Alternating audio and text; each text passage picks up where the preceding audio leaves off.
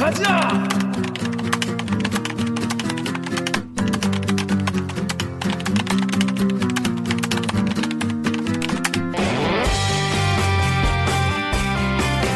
듣다 보면 빡이 치고 보다 보면 목이 막히는데 사이다를 끝까지 안 주는 본격 고구마 섭취 방송. 댓글 읽어주는 기자들!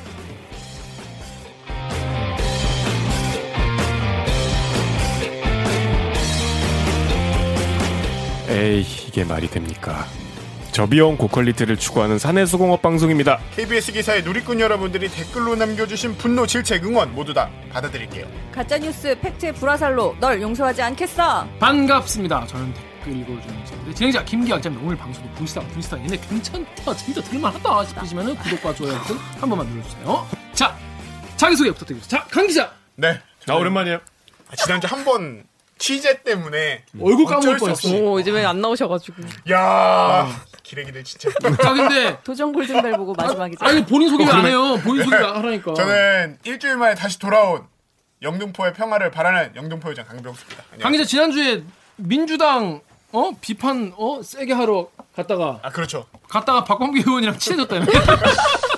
아, 박범계 의원한테 박범계 의원은 인터뷰하러 갔던 거였고요. 음, 근데 왜 왜 간 거예요? 탐사보도부에서 총선 앞두고 공약과 관련된 취재를 계속 하고 있어요. 음, 그래서 이제 공약과 관련된 취재를 하는 내용과 관련해서 그 박범계 의원한테 좀 급하게 인터뷰 요청을 드렸었거든요. 어떤 내용이죠?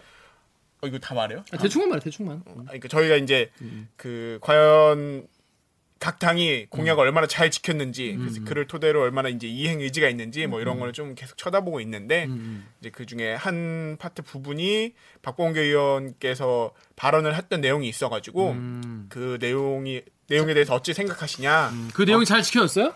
안 지켜졌죠. 잘안 지켜졌으니까 네, 잘안 갔겠죠. 이제 예, 예. 뭐그 어떻게 생각하시냐 이렇게 해가지고 물으러 갔는데 음.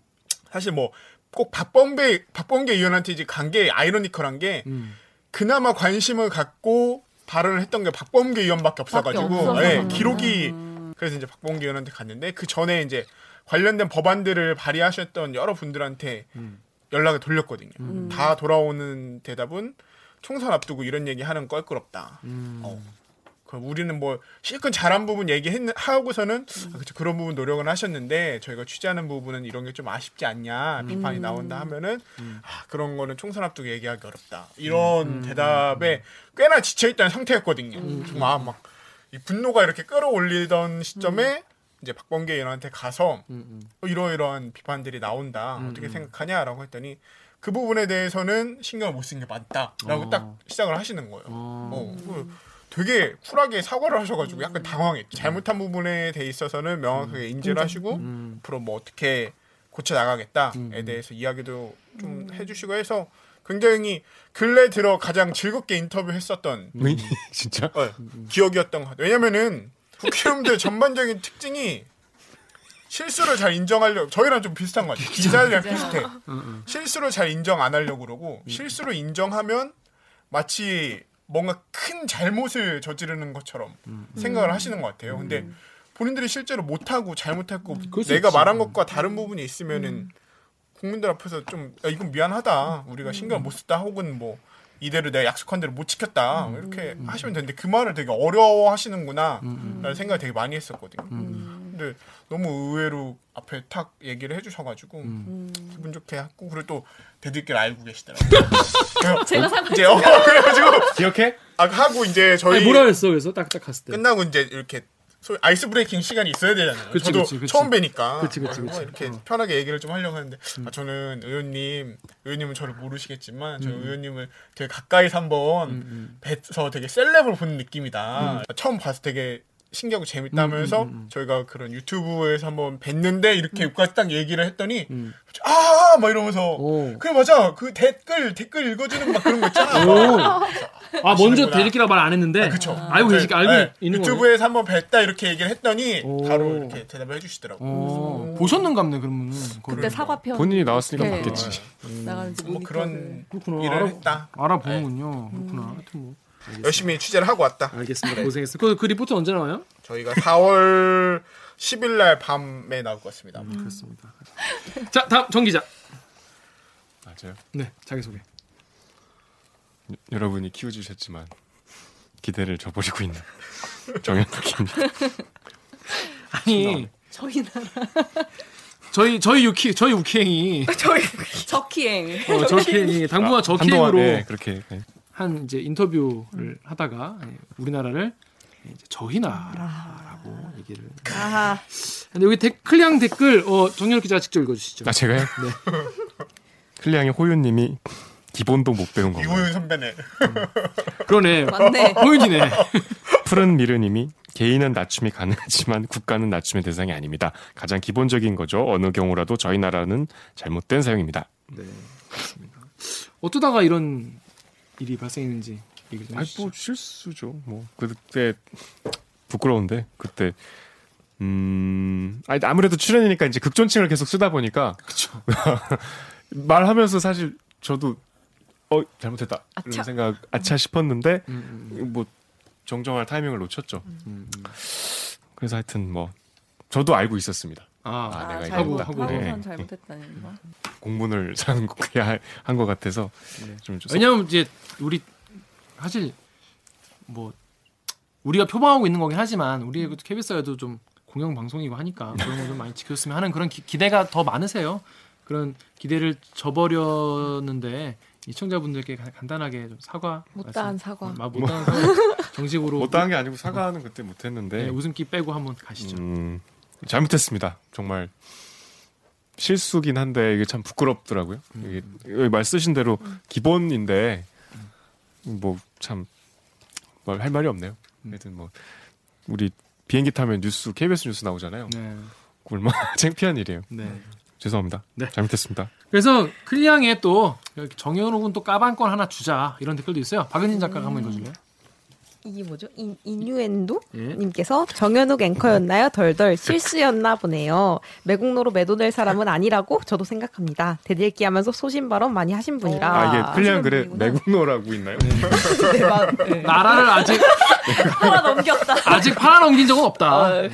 이게 매국 나라 팔고 이런 분 아니니까 너무 그렇게까지. 이완용 뭐 이런 뭐 일사오적 이런 사람에 비하면 아직 아니니까요. 매국노 아직 폭력인데 좀. 삶의 매듭을 어떻게 지느냐가 중요하긴 한데 일단 아직까지는 그런 뭐 일사오적에 비견될 만한 아, 분은 아니니까 네, 앞으로 잘하겠다고 합니다. 자, 그럼 저희는 로고 듣고 일부를 소개는? 아, 맞다. 아니, 나 가졌다. 아, 아니 아니 아니 아니라. 두분도 안 했어. 자, 자 다음 박 작가님 자기 아, 소개. 저안 해주세요. 했군요. 어. 안녕하세요. 댓글 읽어주는 기자들에서 작가입니다를 맡고 있는 박진 그거 잘 못하면 또 한단 말이야. 아, 그래서 못하겠어요. 저건 보기 싫으니까 그냥 해줘요. 작가입니다. 네 그렇습니다. 박 작가님 한 주 동안 잘 지내셨나요? 아, 예, 예, 예. 넘어가시죠. 넘어가시죠. 자, 다음 옥 기자. 네, 안녕하세요. 목미 얼더미 팩트체크팀 오규정입니다. 음, 네. 옥 기자는 뭐였지 넌? 지난주에 제가 좀 미성숙하게 울어가지고 아. 이 많은 분들이 댓글을 근데 엄청 걱정을 많이 목 기자가 편집을 해달라고 부탁을 했는데도 다 넣으셨대요? 편집한 거예요, 그게. 네. 아니 아예 그냥 그걸 다 드러낼 줄 알았더니 아, 그렇게 뭐안 안 되네. 그걸 요구한 거죠. 네, 제가 그렇게 부탁을 사실 드렸어요. 톡으로 개톡도 보내고 막 이랬는데 답을 안 하더라고요. 아니, 아니 답, 답을 했죠. 그러니까. 이모티콘만 보내고 아니, 아니, 내가 그러니까 기다 아니다. 아, 기다 아니다 편집해줄게 어. 안 해줄게라고 얘기를 안 하는 거예요. 그래서 진짜. 답답해하던 차에 우연히 그 저쪽 동네에서 회사 근처에서 이제 밥을 먹고 지나가는 길에 만났어요. 에이? 제가 쫓아가가지고 회사 밖에서 네, 우연히 회사 밖에서? 우연히 만났어요. 그래갖고 답을 안 하니까 답답하잖아요. 그래서 쫓아가가지고 왜 답을 안 하냐, 되게 놀랬겠다. 왜 답을 안 하냐 그랬더니 아유 뭐 막 이렇게 뭐. 그냥 뭐 그래서 제가 사실은 그날 방송 나가기 전에 전화를 또 했어요. 정말 넣지 마라. 네. 이게 나가면 음, 맞아. 전화를 했지. 맞아. 전화를 해서 이제 내가 너무 이제 프로페셔널하지 못한 태도로 그렇게 하는 게 음. 좋지 않아 보일 것 같다. 그렇게 얘기를 했는데 다시 보니까 별로 어, 밉상처럼 보이지가 않는다. 이런 취지셨죠. 네. 그리고 적절히 이제 좀 설득을 했어. 아니, 안 했어요. 그냥 믿어라. 음, 음. 알아서 해줄게, 믿어라. 믿습니다 하고 끊었어요. 아니, 믿습니다. 그리고 그렇죠. 나가더라고요. 알았어. 아니 근데 막 제가 좀 중간에 사실 좀 감정이 격해지는 그런 부분이 있었는데 그거는 다행히 좀 덜어주시고 해가지고 근데 아무튼 제가 그때 그 방송 나가고 나서 댓글도 많이 달아주셨지만 음. 저 개인적으로 메일이나 아니면 오. 인스타 뭐 DM이나 이런 오, 걸로 그래? 네, 응원 오. 메시지를 보내주시는 분이 또 계셨어요. 오, 감사하네. 네, 그 되게 반성을 많이 했어요 음. 그때. 그리고 그 죄송하다고 그런 거 보내드려 드리고 답장. 아니. 댓글의 3분의 2는 옥기자 응원 댓글이던데. 어. 네. 아니, 근데 좀 제가 너무 민망하고 반성해야겠더라고요. 음. 다들 너무 각자의 자리에서 열심히 최선을 다해서 살고 있는데 음. 좀 너무 막 엄살과 어리광을 부린 게 아닌가 싶어서 네, 네, 아무튼. 한번 했으니까 뭐 됐어요 이제. 그렇습니다. 하여튼 뭐 여러분들 많이 저 저도 모르게 옥 기자를 많이 응원해 주셨네요. 하여튼 감사합니다 진짜. 예, 하여튼 뭐 우리 저희 다 같은 마음이고요. 다 다 앞으로 서로 이렇게 막 뭐랄까 응원해주고 격려해주고 또 여러분의 격려와 응원도 받으면서 열심히 하도록 하겠습니다. 자 그럼 오늘은요 로고 듣고 1부는 어, 알고 들으면 더 빡치는 뉴스 저혈압 환자에게 특효 어, 엠번방 사건 어, 분석으로 돌아오겠습니다. 나는 기레기가 싫어요. 지금 여러분은 본격 KBS 소통 방송 댓글 읽어주는 기자들을 듣고 계십니다.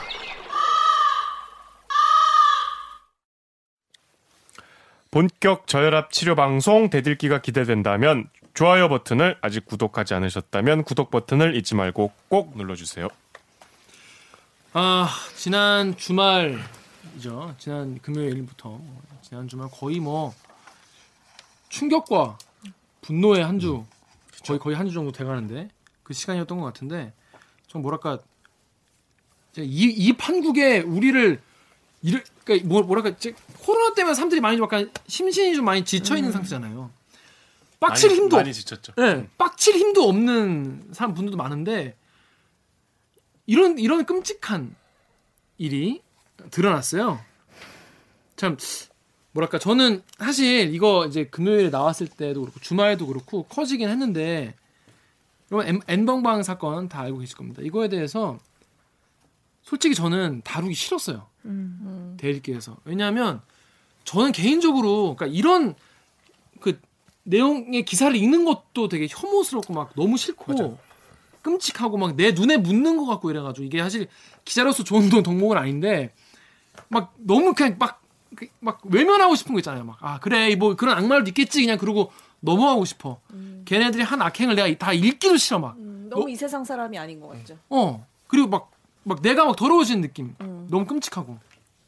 그랬는데 이- 이게 지금 우리가 짚어보지 않으면 안 되는 수준까지 왔어요. 며칠 사이에. 그래서 요거를 제가 좀 약간 다양한 각도에서 어, 특히 이제 어 뭐 발생은 지금 뭐 점점 막 이것저것 드러나고 있죠. 오늘 SBS 보도도 보셨겠지만 이, 이 친구들이 이 친구들이 이 새끼들이 그 살인 모의까지 했다는 정황도 나, 나왔다는 보도도 있었고 하여튼 뭐 어디까지 갈지 뭐 내일이 또 다른 어, 떻게 뭐가 나올지 모르는 그런 상황인데 네. 저희는 이 상황에서 그러면 이들이 어떤 처벌 앞으로 받게 될 것이고 또 우리나라 는 얼마나 지금 또 답답한 고구마 상태인지 이런 것들을 좀 짚어보려고 합니다.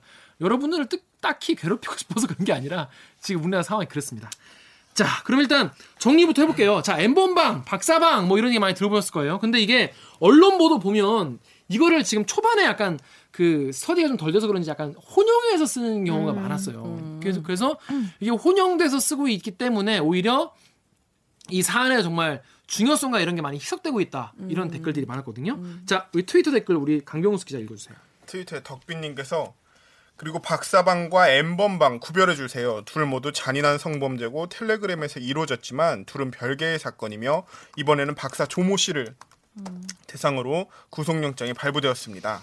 아, 여기 그러니까 이게 다른 사건이에요, 다른 사건. 그쵸. 그죠. 저도 몰랐네요. 예, 그러니까 이게 사람들이 엄밀히 구분을 좀 해줘야 돼요. 근데 이게 아, 나 이거 이런 거 하기 싫은 게 뭐냐면 내가 이런 거까지 알아야 되냐는 거야. 막, 막 그런 생각이 들어요. 내가 막 내가 이- 막 듣도 보도 못한 이런 이런 새끼들의 어 박사 방해 뭐 이런 것까지 내가 막 구분해서까지 내가 알아야 되나 막 막 그런 막막 분노가 이런 게 들, 들, 들어서 그냥 나도 그냥 아 막 이랬는데 이게 사실 정확히 알지 않고 정확히 말하지 않으면 어, 여론이 좀 더 아직 이게 끝나지 않았고 안 잡혔고 이거 다 알아야 되는 거죠. 네. 음. 그러니까 이- 범죄가 조직적으로 이루어졌다는 거를 알기 위해서라도 구분을 하고 음. 언론 역시도 각각의 이제 범죄자들이 다 잡힐 때까지 음, 만약 에 보도를 하게 된다면 구분해서 보도를 해야지 맞는 거죠. 그러니까 아직 안 잡힌 그러니까 갓갓이 아직 안 잡혔잖아요. 그 엠번방을 처음에 이제 만든 이 범인이 안 잡혔는데 이들이 잡혔다. 이게 엠번방으로 같이 혼용이 되면서 마치 음, 이제 이 모든 범인들이. 잡혀버린 것처럼 음. 이제 이렇게 언론에서 보도를 하면 안 된다라는 댓글들이 되게 많았던 것 같아요. 방에 어떤 특성을 갖고 있는 특성이 있어서 방에 닉네임이 붙여진 그런 방들이 있어요. 예를 들면 뭐 지인 능욕방이라든지 뭐 그런 거 있는데 지인 능욕이라는 거는 지인의 얼굴을 어떤 그 야한 어, 합성을. 음, 어, 성착취물에다가 합성을 해가지고 뭐 이렇게 능욕을 한다 뭐 이런 의미인가 봐요. 그래서 그런 닉네임이 붙여진 방도 있고 이거 이 지인 능욕이라는 거 있잖아요. 그러니까 이거를 예전에 그 커뮤니티 같은데 보면은 어 너희도 혹시 모르니까 이거 검색해봐 해서 구글에 이걸 키워드를 어떻게 넣으면 이제 그거를 의뢰한 사람이 그걸 사진을 합성을 해서 올린 게 구글에 뜬대요. 떠요 자, 실제로. 무, 무슨 말 모르겠다. 그러니까 지인 능욕이 이게 뭐냐면 그 사진에 그런 야한 사진으로 표정을 약간 이상하게 만드는 그런 음. 게 있거든요. 합성해주는. 그러니까 그런 사람들이 의뢰를 받아서 트위터나 이런데 내 지인인데 이걸 바꿔줘라고 하면 이거를 그러니까 내가 아는 뭐 음. 여자인데 음, 음. 얘를 야한 사진에 합성해줘 뭐, 뭐 그런 거. 네네 그런 어. 걸 의뢰를 받아서 해주는 게 있는데 구글에 어떤 키워드로 검색을 하면 네. 자기 이름이랑 어떤 키워드를 검색을 하면 그게 사진 쫙 떠요. 그러니까 언놈이 내 걸로 했는지 네네네. 알수 있다? 네, 그래서 아. 그거가 이제 한때 그 커뮤니티 그때 저 제가 본 건 인스티즈였거든요. 네. 그게 떠서 그때 밤에 그걸 제가 검색해 본 기억이. 혹시 내 사진이 아, 아. 거기에 음. 있을까봐 어, 진짜 어.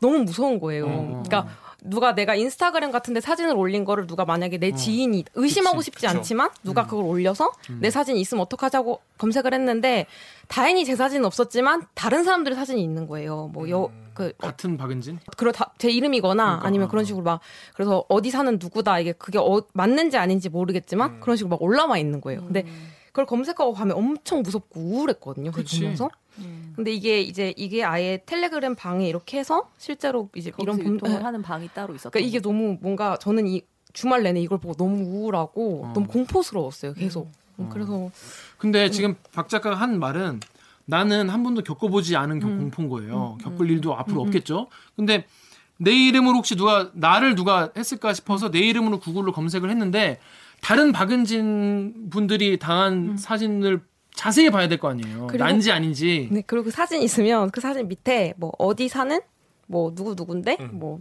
누구와 성관계를 맺고 싶다 이런 식으로 올라와요. 그러니까 그 글이 그러니까 자, 그 사람이 올린 것처럼 그 그쵸, 아, 마치 자기 그 올린 것처럼. 네. 게시판에 그런 식으로 막 올라오는데 참. 진짜 하, 이거 진짜 네. 좀, 음. 좀 되게 무서웠어요. 그거 어, 무섭, 하면서. 난, 음. 그, 그, 나도 지금 뭐 들으니까 전혀 경험해보지 못한 공포인데 말만 들어도 너무, 너무 끔찍할 것 같아요. 그, 혹시 이 박은진이 나일까 계속 봐야 되는 거잖아요. 그리고 지금도 누가 그렇게 만들 수 있는 거잖아. 아, 그렇습니다. 그런 방이군요. 전, 하, 알고 싶지가 않았다니까, 난 이렇게. 얼마나. 그거는 진짜 별, 별게 어. 다 있어요. 빙산의 아주 아, 일각도 안 진짜. 되는 요만한 거 어, 어. 중에 하나죠. 이제 알고 네. 싶지 않은 거를 내가 피해자일지 몰라서 그치. 검색해야 된다는 그 좌절감이 너무 엄청 컸던 것 어. 같아요. 그날 밤에 그걸 어. 그리고 이제 그런 걸 한번 겪으면 뭔가 내 지인들이 좀, 좀 그렇죠. 그렇죠. 의심하게 되잖아요. 이 피해자분을 인터뷰한 기사를 제가 읽었었는데 이 피해자분이 스스로 그 누가 그 자기 사진이 그렇게 했다는 걸 직접 확인하고 그분은 그때부터는 이제 경찰에 수사를 의뢰한과 동시에 의뢰했는데 그때 그 경찰이 돌아온 답변이 이게 뭐, 뭐 트위터나 뭐 이런 거라서 확인하기가 어렵다라는 걸 듣고서는 그럼 본인이 특정을 해가지고 신고를 하겠다는 마음으로 자기가 한 명씩 내 지인 중에 누구를 누가 했는지 추릴 수 있는 방법으로 그걸 한 명씩 한 명씩 다 확인을 했다는 거예요. 근데 그 과정 자체가 너무 끔찍하다는 거죠. 당연하지. 혹시나 이 사람일까 혹시나 이 사람일까 하면서 근데 결국에는 그 자기의 중고등학교 정말 그냥 동창. 얼굴 정도만 알고 있는 동창이었다 하는데 아 그 과정을 그렇게 하는 자체에 얼마나 마음 떨렸을까? 이번에 이제 문제가 됐던 박사방 같은 경우는 이- 잡힌 운영자 이제 조주빈이 텔레그램에서 박사라는 닉네임을 쓰고 있었던 거예요. 근데 그 아, 박사라는 닉네임을 쓰고 있어서 그 방을 그냥 통칭해서 박사방이라고 불렀는데 박사방 안에서 다른 방들에 비해서 훨씬 더 과학적이고 악랄한 엽기적인 그런 행위들이 많이 이루어졌기 때문에 저희 언론들이 이제 박사방에 좀 집중을 하고 있는 상황인 거죠. 근데 지금 일단 문제가 되고 잡힌 거는 박사인 거고 그 외에 아직 잡히지 않고 처벌을 받아야 될 사람이 여럿이니까 그거를 좀 구분해서 우리가 봐줘야 된다 이런 취지인 거죠. 뭐 어떤 라디오 프로그램에 나온 거 보니까 이게 한 100억대 수익일 것이다라는 얘기도 있고 그런데 뭐 이용자가 26만 명 이라는데 이제 이제 여기는 방해 이용자를 다 합친 게 이제 26만 명이라는 거잖아요. 그죠? 그 이제 중복까지 다 포함해서 그러니까 그러니까 수정- 그 안에 아직까지는. 들어 있었던 사람이 26만 명. 그렇죠. 이게 26만 명이 다 다른 사람이 아니고 음. 이 방에 있는 사람이 다른 방에 있었을 가능성도 있으니까 네. 중복이 많이 됐을 수 있다는 네. 거죠. 그래서 이게 뭐 26만은 최대치고 만약 네. 다 다른 사람이랑 쳤을 때 26만 명이고 뭐 최소한 몇만 명은 되겠죠. 최소한 아무튼 그만큼 많다는 거죠, 뭐. 그렇습니다. 그래서 여기 일단 이 이게 지금 다들 이런 식의 끔찍한 범죄도 되게 다들 뭐랄까 하, 익숙치 않잖아요. 우리가 이, 이런 게 어떻게 굴러가는지 일반인들은 또 잘 모르고 이게 몇 명이나 일단 이, 이거를 이용하고 있었는지가 규모가 궁금하실 것 같은데 저 다음이랑 루리앱 댓글 우리 정렬 기자 좀 해주세요. 다음에 김영호님이 26만 중복 빼더라도 이건 뭐 거의 판도라 상자 내 여러 종류의 사람들이 나오겠군 기대된다. 아 진짜 이거 그러니까 이- 이런 얘기까지 해야 되나 싶은 거 있죠. 이런 새끼들까지. 하, 근데 너무 끔찍한 얘기잖아요, 진짜. 일단 근데 이게 오늘 이제 문재인 대통령 이제 그런 얘기 했잖아요. 이 중에서 공직자가 있- 있는지 파악해 보라. 어. 근데 이 중에서 이 조주빈이도 뭐 학보사 출신이라며. 인하공전 학보사 출신이잖아요. 현직 국장까지 했던데. 음, 편집국장이었잖아. 그러니까 지방에 8급 공무원이 나왔다고요? SBS 단독으로? 네. 근데 그 8급 공무원은 좀 가담 범위가 세요. 그 모집책이었어요. 그 실제로 그건 진짜 아, 미친놈들이지 그건 진짜. 모집책도 있어? 네. 그 조, 조직적으로 좀 움직인 그렇죠. 그런 게 있더라고요. 아, 이게 지금 이 정도로 사실 아까 저희가 그냥 대충 뭐 N번방 구분하셔야 된다 이렇게 했는데 그 정도로 방이 소위 어느 정도 장기간에 걸려서 여러 방이 성행을 하려면은 이건 이미 범죄 조직인 거예요. 어, 이익으로 똘똘 뭉친 범죄 조직인 거죠. 그냥 우리 칼만 안 들었을 뿐이지 사람 위협하고 똑같은 거예요. 그렇죠. 아니 그, 애, 여, 그 여자애들한테 너 이거 안 보내면 너 지금까지 찍은 사진으로 니네 가족애한테 다 유포하겠다 그렇게 협박했다는 거 아니에요. 엄마 죽이겠다고 협박한 것도 네. 있고. 그러니까 이건 이건 이건 완전 범죄 조직이지 미친 미친 새끼들이지 이거. 자 그런데 아전 그런 생각 드는 거야. 야 그러면 뭐 기자라도 기자라고 없겠냐. 어제 제가 기자들하고 얘기를 했는데 여자 기자라고 이제, 이제 얘기를 했거든요. 근데 자기들은 너무 무섭다는 거예요. 왜냐하면 이 여, 여기자들 같은 여자 기자들은 많이 또 노출이 되고 또 외모 품평도 많이 받잖아요. 이게 화면에 나오면서 그러니까 누군가 당연히 그랬을 거라는 그런 공포 같은 게 훨씬 더 크고 음. 이거에 대해서 느껴지는 감성이 다르더라고. 음. 훨씬. 음, 진짜. 그렇죠. 그래서 당연히 주변에 뭐 기자라고 없겠냐 이런 얘기를 하는데 아니라고 말을 못 하겠더라고. 응, 당연히 근데 뭐 조주빈이도 뭐 학부모 출신이라고 하고 하니까 그막 이거를 뭐 공- 공개해라 마라 이런 얘기들이 지금 싸, 타- 싸움이 되게 많이 나고 있잖아요. 여기 이런 식으로 방에 있었던 사람 공개해라 마라 이런데 그 댓글 중에 그걸 봤어요. 너 만약에 너 남동생이나 형제가 있으면 어떡할라 그래 그 안에 이런 식으로 있는 거예요 댓글이. 음. 반대로 생각해 보면 음. 내 주변에 그게 있을지도 모른다라는 생각을 갖고 봐야 되는 사람들도 이- 있는 거잖아요. 음. 그러니까 어느 누가 속해 있지 못 있을지 모른다는 것 자체가 진짜 뭔가 되게 큰 공포인 것 같아요. 누구를 어떻게 봐야 될지 모르겠다는 음, 음, 음. 공개 근데 사실 그거를 여자들이 얘기하지 않지 않아. 여자들끼리는 만나면 얘기해요. 맞아요 많이 해요. 내 주변에 내 회사 동료 중에 내 옆에 앉아 있는 사람 중에 이 26만 명 안에 속하는 사람이 과연 없을까?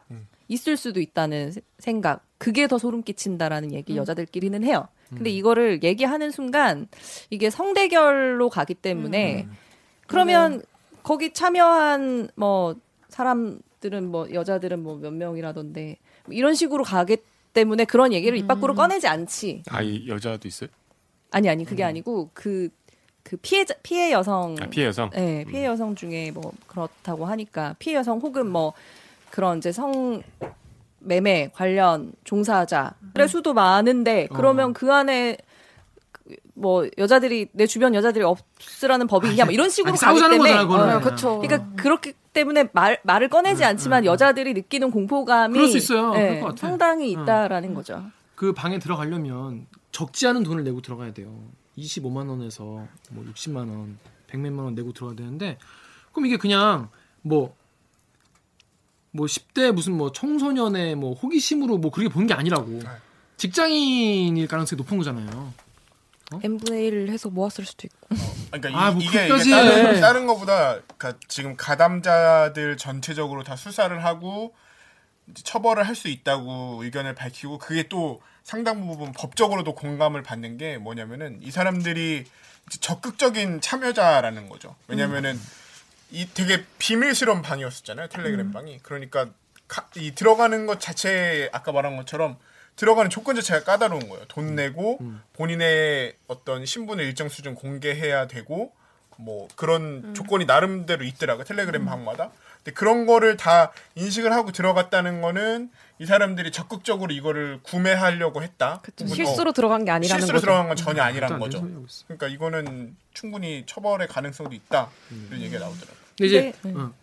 그러니까 그게 지금 이제 그 주범자 주범자가 아니고 그 방 박사방 운영자가 잡혔는데도 불구하고 계속해서 그 성착취물에 대한 소, 수요가 있다라는 거는 그런 그 사람들이 성폭력 범죄에 관한 그 법률을 잘 아는 것 같아요. 맞아요. 네, 처- 어떻게 처벌된다는 걸 이미 너무 잘 알고 있기 때문에 그러니까 그 소지를 했을 때 처벌받는 거는 아동 청소년 성착취물일 경우밖에 적용이 안 되거든요. 그러니까 그냥 단순히 보는 걸로는 처벌이 안 되고 그거를 소지하고 있을 경우에만 처벌이 되고 그리고 아동 청소년이 대상이 아닐 경우에도 처벌이 안 돼요. 그러니까 그걸 이미 너무 잘 아니까 내가 이걸 요구해가지고 받아갖고 봐, 봐도 문제가 안 된다는 걸 아는 거죠. 그리고 강병수 기자가 얘기했던 그 가담자 처벌이라는 거는 그 박사방에서 어, 그 소위 말하는 회원제로 운영이 됐는데 이 회원들이 어, 그 노예라고 불리는 여성들한테 어떤 행위 같은 걸 되게 적극적으로 요구하는 그런 사례들이 있었어요. 그리고 이제 돈을 주고 어, 적극적으로 뭘 더 해봐라 특정, 이런. 네, 특정 성착취물을 사는 행위라고 봐야죠. 음. 그러면은 교사한 거일 수도 있고 공동 정범이 될 수 있는 상황이잖아요. 음. 그러니까 그런 가담자는 이제 별도로 처벌받을 수 있도록 음. 지금 그 수사기관에서는 보는 거고 그리고 단순히 성착취물을 관람만 했다, 뭐 소지만 했다, 뭐 이런 거는 남자들이 처벌 안 받는다라는 그런 뭐 학습이 이미 돼 있다고 봐야죠. 네. 그래서 이런 댓글이 나오는 거예요. 칠성자리님 댓글 우리 박은진 기자 읽어주세요. 아, 작가. 박은 작가 가 이겠습니다. 다음 칠성자리님께서요. 맞아요. 오프라인으로 치면 성범죄 현장에 같이 있고 돈을 내고 지켜보며 즐기고 피해자에게 가해되는 말을 하고 가해자를 적극 옹호하고 신상을 돌려보며 돈을 내고 더 자극적인 요구를 한 놈들입니다. 다음 페이지 쭉 읽어주세요. n번 아 n번방 공범자들은 온라인으로 그 현장에 같이 있던 것과 다를 게 없습니다. 강력한 처벌과 신상 공개해야 함. 네, 다음 댓글도. 네이버의 뉴트 땡땡땡땡님이요. 텔방에서 성폭행 동영상을 구매했던 이들이 처벌받지 않으면 이번 사건은 앞으로 나타날 수많은 n번방 사업 모델을 국가가 승인해, 승인 및 홍보해주는 시간이 될 것입니다. 그러니까 이게 이번에 이거를 제대로 정말 정말 고리타분한 말이지만 진짜 일벌 100개 하지 않으면 사람들이 이거 그냥 오히려 홍보되는 거 아니냐 이런 얘기를 해요. 오히려 이렇게 되면은 뭐 모르던 사람들이 다 알게 됐잖아. 저는 이런 기회는 그동안 많았어요. 엄청 많았을 거라고 생각해요. 엄청. 그래서 제가, 제가 얘기했던 아까 그 학습 효과라는 게 이미 그 이전에 이런 이슈가 터질 때마다 손방망이 처벌을 받았다는 거를 너무 많이 목격을 했던 거죠. 그리고 어떤 경우에 처벌이 되는지, 어떤 경우엔 처벌이 되지 않는지. 너무 빠삭하게 잘 알고 있을 거예요.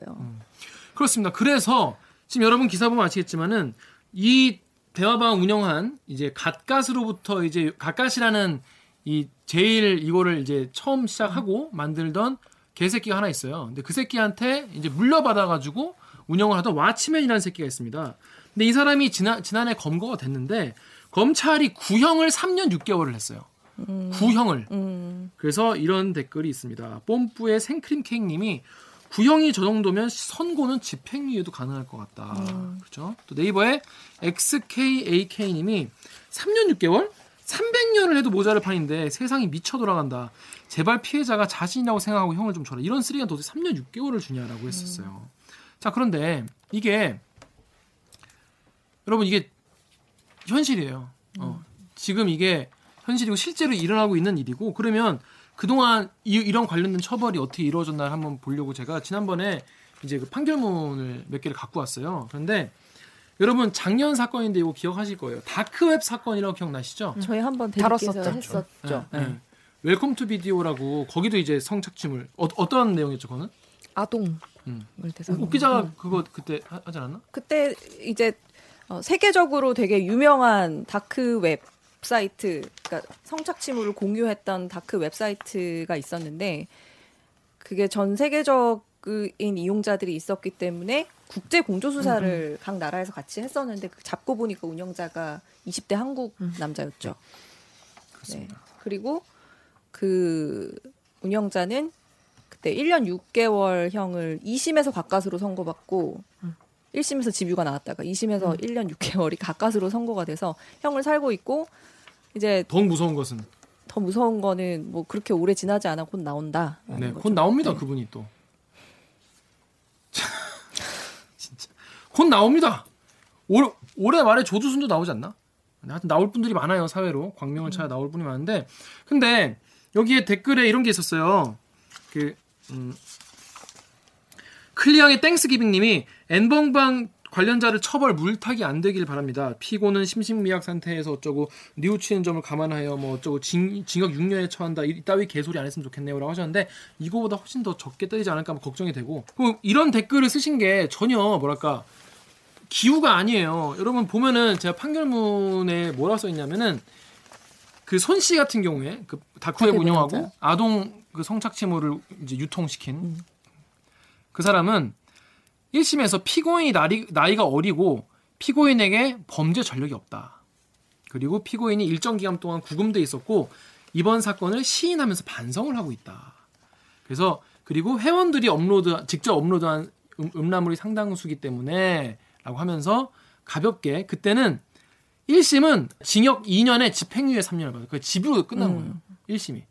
1심이 집유로 끝났었습니다. 다크웹 한 살. 그래가지고 항고를 내가지고 2심에서 어떻게 나왔냐면 2심에서 결국 징역 1년 6개월을 선고를 했어요. 근데 거기서도 왜 양형사유에서 더 유리한 정황을 뭐라고 했냐면 피고인이 범죄 사실을 모두 자백을 하고 어린 시절 정서적 경제적으로 어려운 시간을 보냈고 성장 과정에서도 충분한 보호와 양육을 받지 못한 점, 또 달리 형사처벌 받은 전력이 없는 점, 그리고 아까 말한 대로 회원들이 업로드한 게 상당수 있는 점, 그리고 범죄 수익 대부분이 몰수 보존되어 환수될 것으로 보이는 점, 그리고 2019년 4월 17일에 혼인 신고서를 접수해서 저 부양할 가족이 생긴 점 등이 피고인에게 유리한 정성이다라고 하면서 어, 1년 6개월 실형을 선고했고 곧 나온답니다. 그러니까 그게 제일 황당했어요 마지막에 아 그때 그 결혼했으니까. 기억나네요. 결혼을 해서 네. 우 기자가 다뤘었죠. 네. 근데 다른 제가 다른 어, 건들도 많이 가져왔거든요. 이런 이런 성착취물을 가지고 유통시키고 그런 거 똑같아요. 자기 잘못을 반성하고 있고 성매매 알선 과정에서 강압적 수단을 사용하지 아- 않았고 촬영한 동영상을 유포하지 않았고 피고인이 당심에서 피해자의 법정 대리인인 아버지와 합의를 했고 피해자가 선처를 간곡하게 탓하고 있다. 뭐 그런 이야기. 타, 영리 어. 뭐 이런 이야기들을 전부 다 얘기를 하면서 가벼운 선고를 내리고 하는데 과연 이번 케이스가 우리가 지금 사실 우리의 마음은 뭐 이런 사람 이런 미친 새끼 다, 다 있나 진짜 어? 영원히 사회와 격리해야 되는 거 아닌가. 게다가 이 사람이 뭐야 박사라는 박자라는 사람이 뭐야 이걸 한 이유가 자기는 뭐 난 변태가 아니다. 난 돈 때문에 한 거다라고 그그 탐사 보도에서 타사 탐사 보도에서 그렇게 밝힌 적이 있잖아요. 나는 변태가 아니라 이건 돈 벌려고 한 거다. 어 기자님 같으면 뭐 합리적으로 내가 돈을 벌 수 있다는데 안 하겠냐. 어, 어, 얼마 뭐총 쏘라면 나 같으면 총 쏘겠다 이런 얘기를 하잖아요. 그러니까 이 사람은 그냥 우리 저 사탄 사탄 실직 상태예요, 진짜 완전히. 이게 이게 사탄이지 이게 이게 무슨 이게 사람이야. 그러니까, 이, 그러니까 이, 이런 상황인데 이렇게 우리는 정말 황당하고 빡치는데 아마 지금 이 상황으로 봤을 때 얼마나 이게 큰 벌이 내려질까. 진짜 고구마 그 자체입니다. 네 그런 상황인데 그래가지고 외국 처벌이랑 비교하시는 분이 많아요. 여기 외국 처벌 댓글 우리 강병수 씨가 좀 읽어주세요. 네, 이번에 RPTL님께서 우리나라는 외국 것이라면 환장하면서 왜 저들의 좋은 것은 안 가져오나? 그 이제 여러분 뭐 유튜브에 찾아보시면 뭐 그런 거 많잖아요. 무슨 뭐, 뭐 미국 범죄자들 뭐, 뭐 참회하는 영상, 그렇죠. 막 징역 뭐 200년 받으니까 막 눈물 흘리고 막 그런 영상이 많이 있잖아요. 그 그런 보면 약간 뭐 뭐 남의 인생 함부로 알 수 없지만 그들이 저지른 범죄를 보면 어 뭐 저런 거 받을만 하다라는 생각이 들기도 하는데 그러니까 지금 우리나라 이게 무슨 이게 이것도 근데 법적으로 이게 뭐 노- 논란이 있는 거잖아요. 이게 뭐 이렇게 세게 때리는 게 사실은 뭐 별로 사회 범죄를 줄인 효과가 없다. 뭐 그런 이야기도 있고 뭐 교화 효과가 없다 이런 얘기도 있는데 근데 이렇게 약하게 때리는 것도 효과가 전혀 없- 없고 오히려 너무 진짜 이렇게 물이니까 진짜 가볍게 보고 이렇게 하는 사람들이 많은 거잖아요. 계속해서. 사실 이거는 뭐랄까 법 제도에 대한 깊이 있는 논의가 필요한 것이기 때문에 뭐 저희가 쉽게 뭐 어떻다 어떻다 말할 수 없지만 그냥 뭐 그냥 기자로서 또 일 개인으로서 느끼는 바는 그러니까 이런 뭐 정말 사람들의 그러니까 이런 버- 범죄 자체가 사람들에게 끼치는 공포심이나 해악이 너무 크죠. 분노나 이런 게 너무 큰데 이게 남녀노소를 불문하고 큰데 이런 게 가볍 그러니까 일, 우리의 이- 일반인의 법감정 상에서 너무 가볍게 처벌이 내려지면 우리는 무력감이 된다는 거예요 일반인들이. 일반, 일반인들이 아니 저런 범죄로 저런 돈을 벌고도 저거밖에 안 받단 말이야? 이런 무력감이 든다는 거죠. 난 거기서 한 번 더 뭐라 뭐랄까 국가적인 로스가 생긴다고 봐요 이거는 진짜로. 이게 어. 아까 전에도 댓글로 막 사람들이 이게 사회에 던지는 이번 이번 사건을 어떻게 처리하는지가 사회에 던지는 음. 사인이 될 수 있다 뭐 이런 댓글 주셨지만 이게 실제로 그 아동 청소년 성보에 관한 법률 위반으로 어이 법률 같은 경우에는 그 형이 5년 이상이에요. 최저가 5년이에요. 5년이고 그리고 무기징역까지 나올 수 있거든요. 무기징역 나올 수 있는데 실제로 어떻게 그 처벌이 됐는지를 그 통계를 분석해 보면은 징역형이 35%, 집유가 56%, 벌금이 8%거든요. 그러니까 이런 식으로 약하게 처벌받을 수 있다라는 게 물론 뭐 세게 한다고 해서 그러면 교화가 이루어지겠느냐 뭐 이런 주장을 하시는 분들이 있겠지만 이런 결과가 사회에 메시지가 되잖아요. 그 이렇게 해도 그렇게 강력하게 처벌을 받지 않을 거야라는 게 되기 때문에 계속해서 범죄자를 양산할 수밖에 없는 그런 시스템인 거죠. 저는 이 조주빈, 조주빈이 정말 악마라고 생각하지만 악마이면서 쓰레기라고 생각하지만 그 악마를 누가 길러냈나를 좀 생각해 보면 저는 그 개인만을 비판하고 넘어가는 것보다는 이런 악마를 다시 우리가 안 만들기 위해서 사회가 어떻게 뭘 바꿔 나가야 되는지에 대해 초점을 맞춰서 좀 생산적인 논의를 할 필요가 있다고 생각을 하거든요. 그리고 좀 뭔가 많이 바뀌고 있다고 생각을 한 게 그 국민청원이 굉장히 개수도 여러 개로 되게 다양하게 많이 올라왔잖아요. 그리고 많이 서명을 해주셨는데 막 예전에 뭐 성폭 성폭행 피해자 기사 같은 거에 막 그 항상 나, 나오는 그림 있잖아요. 약간 이렇게 되게 크게 그려진 남자랑 되게 이렇게, 우- 이렇게 웅크리고 있는 여자 이런 사진 쓰지 말자. 이거는 너무 이제 구도를 그렇게 계속해서 뭐-. 몰아가는 거니까 언론이 이런 사진을 쓰는 걸 좀 자제해야 됐다. 약간 이런 식으로 이야기가 나왔던 것처럼 지금도 뭔가 우리가 이렇게 무기력하게 굴지 말고 국민청원이라도 해보자. 이거라도 한번 올려보면은 그래도 처벌이 뭔가 바뀌고 법안이 뭔가 바뀔 거야라는 걸 저는 약간 그런 움직임에서 많이 봤거든요. 국민청원 같은 게 올라오는 걸 보면서. 이, 이 논, 이런 저희가 이제 논의를 해나가는 게 두 가지 차원에서 되게 의미가 있다고 보는데 하나는 그 일단 여자가 왜 그렇게 했느냐 라고 주장하시는 분들이 아직도 있어요. 많아요. 그러니까 여자가 그 범죄에 걸려든 이유가 쉽게 돈을 벌려고 애초에 했던 거 아니냐. 그래서 이렇게 됐다라고 주장하는 미친 사람들이 있어요. 근데 그런 사람들, 그러니까 그런 논의를 이제 더 이상 하지 말자라는 차원에서 이게 이슈가 되는 것도 중요하고 그리고 또 하나는 아 이거 좀 안 맞는 것 같네. 얘기하고 보니까 아 이건 그냥 넘어가시죠. 네. 자 근데 그런 차원에서 여러분 그 반일 종족주의라는 책 아시죠? 음, 그 예전에 얘기야. 아주 사람 사람 속을 뒤집어놨던 책이 있는데 그 책을 쓴 이- 이우연이라는 사람이 있습니다. 근데 이 사람이 반일 종족주의 공동 저자고 위안부는 성노예가 아니라 성노동자였다. 뭐 이런 얘기를 하는 사람인데 이 사람이 페이스북에 글을 썼어요. 뭐라고 썼냐? 자 여러분의 귀를 어, 귀에게 죄송하지만 제가 내게 딸이 있다면 N번방 근처에도 가지 않도록 평소에 가르치겠습니다. 내 딸이 지금 그 피해자라면 내 딸의 행동과 내 교육을 반성하겠습니다. 여러분은 그렇지 않습니까? 라고 자기 페이스북에 글을 썼어요. N번방 피해자들에게도 같은 규칙이 적용되어야 합니다. 범죄자들에 대한 처벌과는 별개입니다. 라고 얘기했습니다. 자, 그러니까 어, 피해자라고 주장하는 그 여자애들 그리고 그 부모들도 잘못이 있다. 뭐 이런 얘기인 것 같아요. 아 이거 처음에 너무 죄송한데 진짜 이건 욕할 가치도 없는 미친 소리인 것 같아요. 음. 이거는 여러분은 어떤 생각이 드시나요? 이 글을 읽고. 이런 건 진짜 사회를 퇴보시키는 말이죠. 정말. 이 여성들이 어, 소위 얘기하는 이제 스폰 알바를 하겠다고 시작하면서 이런 일에. 예, 말려 들어가는 거잖아요. 근데 엄격히 얘기를 하면 이 스폰이라는 거는 스폰 알바라는 거는 말 그대로 이제 그 어떤 채팅 앱이나 이런 데서 남성이랑 이제 좀 대화하고 시간 보내고 막 이렇게 하는 거예요. 물론 도덕적으로 비판받을 여지는 있지. 근데 그랬기 때문에 이런 피해를 받아 마땅하다라고 얘기할 수는 없는 거잖아요. 전혀 없죠. 그게 네. 무슨 그 이호연 씨가 페이스북에 이제 이런, 이런 글을 쓰니까 많은 분들이 거기에 와서 이제 이제 리플을 달았나 봐 댓글을 썼나 봐요. 그랬더니 어, 온갖 잡것들이 싸지고 가네. 역시나 똥물로 가득 찬 대가리와 천박한 주둥이밖에 없구나.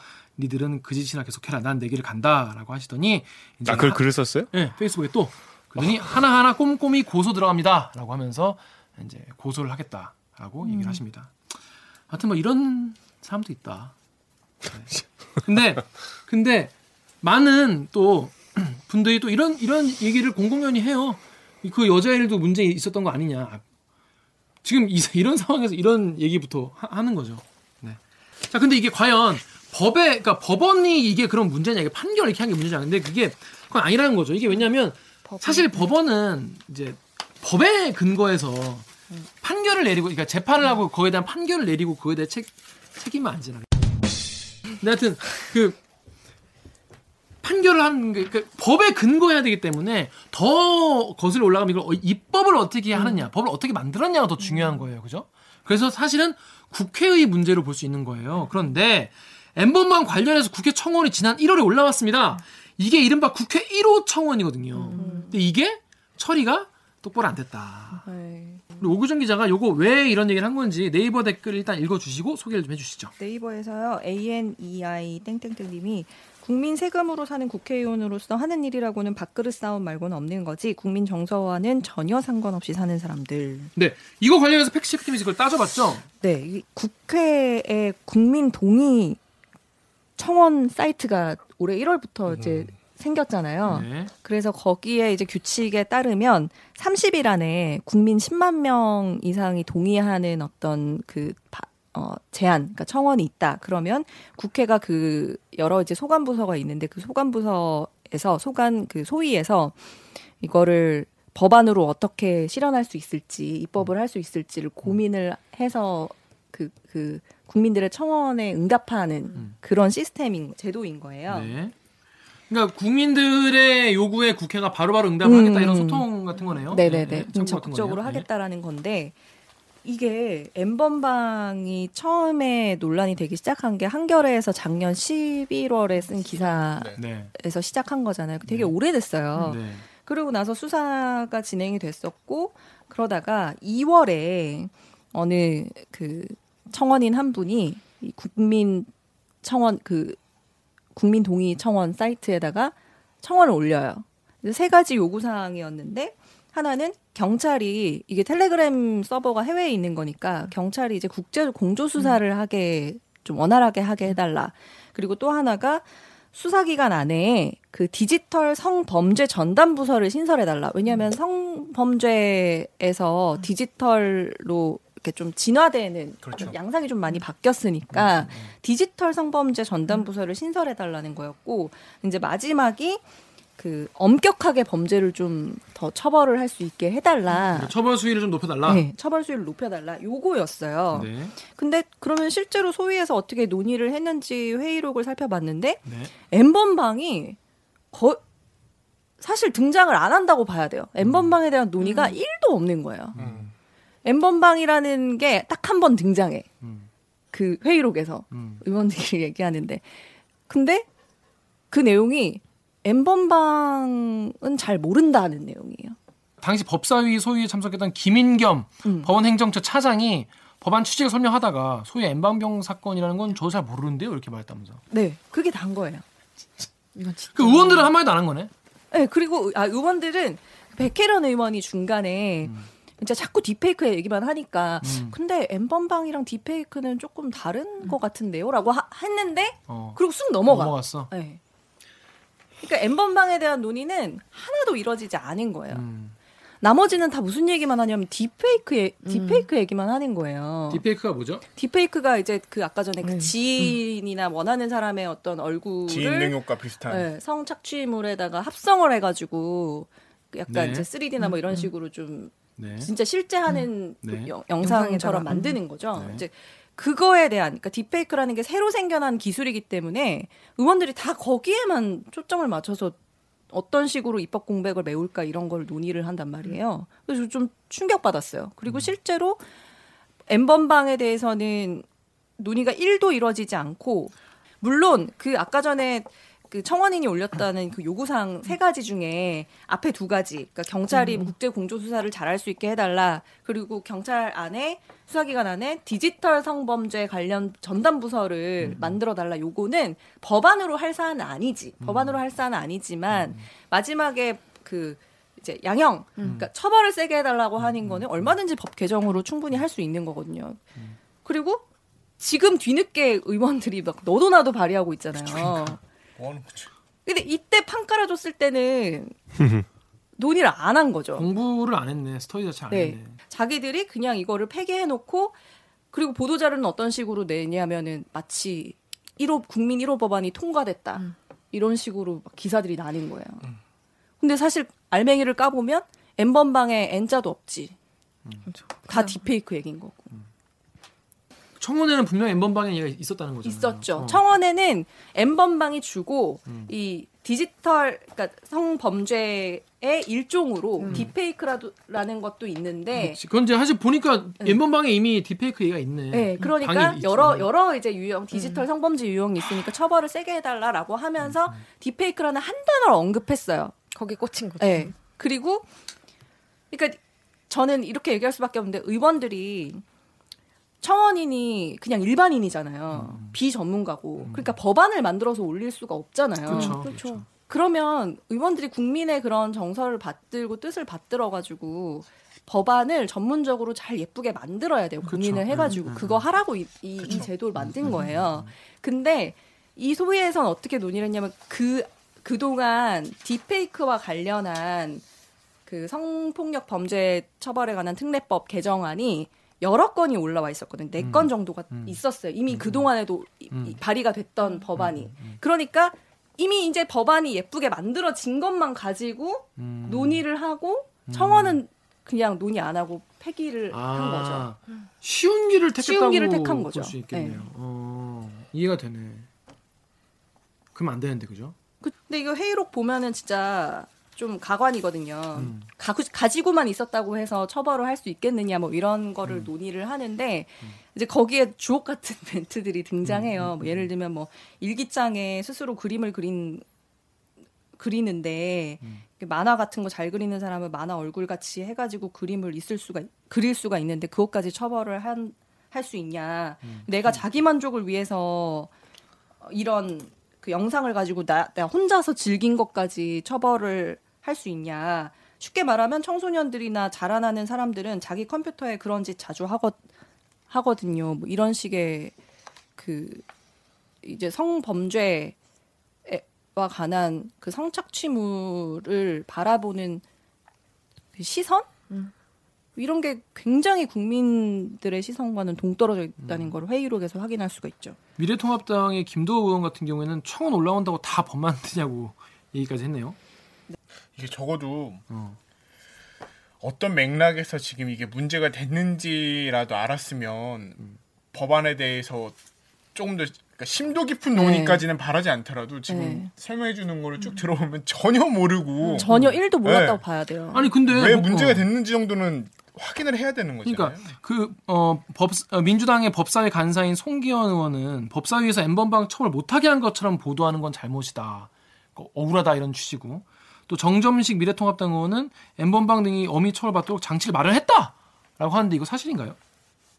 아니 그러니까 의원들의 한결 같은 입장은 음. 법이 이미 있다. 엠번방을 처벌할 수 있는 법이 이미 있는데 그거를 그, 그 양형 기준이나 이런 거를 다른 법이랑 좀 비교를 해가지고 해야지. 뭐 엠번방 텔레그램에서 일어나는 것만 뭐 유독 더 하는 세게 게할 수.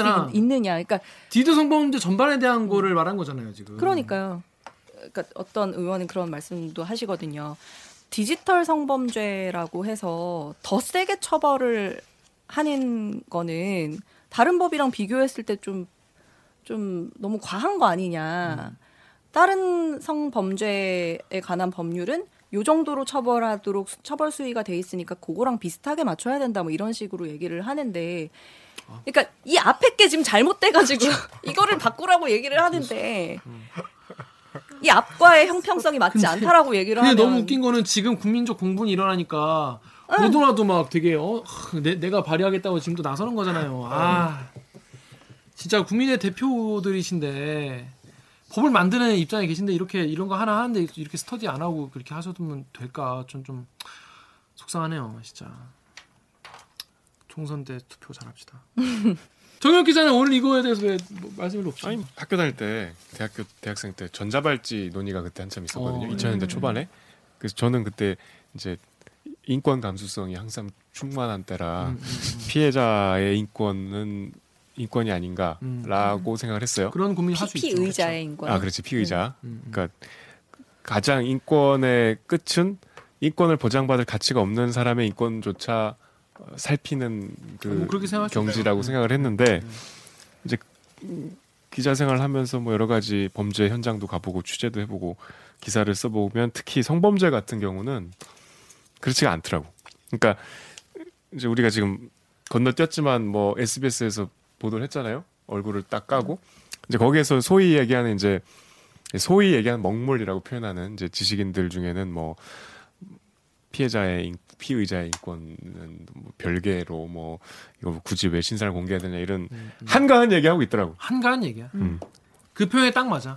한가한 성범- 소리하고 자빠진 거야. 진짜. 성범죄가 정말 나쁘다고 생각하는 게 뭐 많이 나오는 수사적 표현일 수도 있겠지만 한 사람의 영혼까지 다 파괴한다고 그러잖아요. 음, 음. 글쎄요 이게 특히나 피해자 중에 많은 분들은 미성년자고 이번 엠번방 사건 같은 경우에는 막 사실 그런 거 고- 저도 고민이었거든요. 아 이게 사회적 그러니까 이제 경찰에서 아직 결정도 안 된 상태인데 음. 이거 공개하냐 마냐의 사회적 합의가 지금 안 된 상태에서 이거를 언론이 먼저 하는 게 맞나? 뭐 이런 고민은 있었는데 하여간 한가한 소리야. 음. 한가한 소리. 그 다만 이제 조주빈 관련된 신상을 공개를 할 때 그런 얘기들이 되게 많았어요. 나는 이 사람이 평범한 뭐 학보사의 기자였고 뭐뭐 학점이 어땠고 이런 것들을 막 앞, 앞다퉈서 많이 이제 신상이 공개된다 막 나왔잖아요. 근데 이런 거 말고 오늘 SBS 그것처럼 이 사람이 다른 범죄도 연루가 돼 있을 수 있다 이런 건 충분히 이제 이 사람에 대해서 어떻게 범죄자니까 그런 걸 연관할 수 있는 정보는 괜찮지만 이 사람 되게 평범한 우리 옆 동네 이런 사람이었는데 나의 옆에 있던 친구 가 어떻게 이런 일을 할 수가 있었을까? 왜 그는 악마가 되었을까? 이런 식의 보도는 이제는 그만해도 된다고 생각해요. 그래서 뭐 이런 댓글도 되게 많았고 저도 되게 많이 공감을 해서 그 부분은 좀 저도 그러니까 이 생각도 맞고 저 생각도 음. 맞는 것 같은 게 일단 기사 가치로 보면 음. 그 기사도 하나의 스토리잖아요. 근데 이런 악마 같은 인간이 사실은 우리 주변에서 학점도 4.0 받고 봉사활동도 다니는 뭐 평범한 애였어.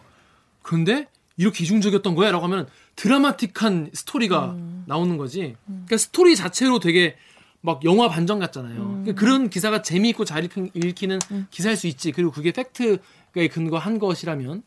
근데 과연 이제 그런 기사가 기사로서 되게 폭발력이 있을 수 있다고 쳐요. 근데 이런 기사가 사회적으로 어떤 영향을 끼칠까를 보면은 실 내 주변 사람들에 대한 공포를 더 늘리고 의심하게 만들고 거리두기를 더하게 되고 서로에 대한 혐오를 더 부추기는 그 측면도 있다. 그런데 또 한 번 더 생각해 보면 아 실제로 있을 수도 있잖아 또 그렇게 해서 조심하는 게 뭐가 나쁘냐 이런 생각도 들고 되게 혼란스러워요 저는 개인적으로. 그러니까 예. 그 과정을 쭉 보면 뭐 어떤 되게 성범죄자, 악랄한 성범죄자 아니면 살인자가 있었는데 이런 과정을 거쳤어. 그리고 그 뒤에 이제 처벌을 어떻게 받았나 이런 걸 보면 뭐 저희 반복적으로 계속 봐왔던 거예요. 이렇게 평범한 옆집 뭐 이런 사람이 이런 끔찍한 일을 저질렀어. 근데 처벌은 뭐 그렇게 크게 안 됐어. 계속 반복적으로 우리는. 우리 주변의 악마들을 계속 봐왔어요. 근데 이거를 보도를 이번에 이렇게 하면 또 뭔가 많이 보고 달라지겠지? 달라지는 게 없거든요. 그래서 아마 이번에 이런 보도들에 분노하는 댓글이 되게 많이 달렸던 것 같아요. 어떤 내용으로 분노하는 댓글이 많이 달렸었죠? 그러니까 나는 얘가 평범한 사람이고 이런 거 궁금하지 않아. 얘가 처벌 받을 수 있어? 그래서 얼마나 더 처벌 받을 수 있고 그래서 뭐가 달라질 수 있어를 조금 더 언론이 너네 왜 안 달라졌어 이런 거를 조금 지적해줬으면 좋겠는데 그 시간에 이런 그 한 꼭지를 해서 뭐 이 사람은 뭐 평범한 봉사활동도 열심히 했고 이런 걸 얘기하는 건 너무 지금은 맞지 않다. 조금씩 바뀌어야 된다. 음. 그거에 대한 논의가 조금 그래서 이번에 많이 나오고 있으니까 그러니까 어떤 게 계속 반복적으로 이렇게 해왔잖아요. 근데 근데 저런 보도는 아마 언론의 속성상 안 나올 수는 없을 거예요. 왜냐면 이야기가 있는 보도기 때문에 이거는 언제든 나오는데 오히려 방점을 찍어야 되는 거는 실제로 언론이 그 역할 아까 그 이거 이슈 체크에서 쓴 것처럼 야 이거 막을 수 있었던 건데 봐봐. 보니까 국회 총원 1호 이런 것도 있었어라는 거에 조금 더 사람들이 이런 거에 더 분노할 수 있도록 환경을 조성해 줘야 된다는 거죠. 어, 조선일보였나요? 또 신상 공개랑 또 조국이랑 엮은 기사들도 있대. 어 맞아요. 음. 그 그런 게 나쁜 기사죠. 미래통합당에서 아예 focusing을 그쪽으로 하고 있죠. 그건 참 어처구니가 없는 뭐, 뭐 조국이 준 선, 선물, n번방에게 조국이 준 선물 뭐 이런 식으로 미다 그 제목을 뽑더라고. 아 왜 그 지금 근데 이제 신상공개랑 이제 포토라인 완전 거라서 포토라인의 차이를 음. 모를 리 없을 텐데. 알고 그렇게 쓰는 거죠. 이적이네요. 그분들은 그 아침에 딱 일어나면은 어 오늘은 어떻게 조 요리하지? 아 오늘은 뭘로 문재인 아 오늘은 자화자찬으로 가자 뭐 이렇게 눈 뜨면 그냥 하는 것 같아. 그렇습니다. 아무튼 이런 끔찍한 사건이 지금 막 터져요. 지금 이제 이게 경찰 수사도 수사지만은 언론 취재를 통해서 또 드, 드러날 것도 있거, 있거든요. 추, 네. 추가로. 그래서 그런 부분을 또 뭐 KBS도 앞으로 뭐 계속 한다고 합니다. 또 앞으로 또 지켜보도록 하겠습니다. 자 마지막으로 어, 어제 서, 서지현 검사가 엠번방 사건으로 국회에 나와서 한 말을 어, 전해드리겠습니다. 요거 오규정 기자 한번 읽어줄래요? 네. 그 서지영 검사가 이런 말을 하셨어요. 제가 두려움에 가득 차 있을 때 함께 분노해 주신 분들이 얼마나 큰 힘이 되었는지 모릅니다. 이것은 일부 피해자, 일부 여성들만의 문제가 아닙니다. 함께 분노해 주십시오. 함께 분노해 주십시오. 함께 분노하면 바꿀 수 있습니다. 함께 분노해야 바꿀 수 있습니다. 이런 네. 글을 올리셨어요. 맞습니다. 우리 지금 안 그래요 지금 코로나 때문에 전 국민들이 지금 막 심신이 지금 피폐해져 있는데 이런 끔찍한 일까지 또 나와서 다들 더 멘붕이시겠지만 함께 좀할 일이 많습니다 지금 우리나라, 국민들은 할 게 많아. 어 정치 수준과 언론 수준과 이 수준이 다 떨어지기 때문에 이 시민들이 할 일이 많아요. 같이 어, 힘을 모아서 좀 바꾼다는 마음으로 앞으로 이 기사 좀 보- 좀 이렇게 더 주목을 좀 해주시고 뭘 어떻게 해야 더 잘 바꿀 수 있을까 같이 한번 어, 논의해보고 얘기해봤으면 좋겠습니다. 자, 그럼 저희는 요거 듣고 어, 더 속이 답답한 2부로 돌아오겠습니다.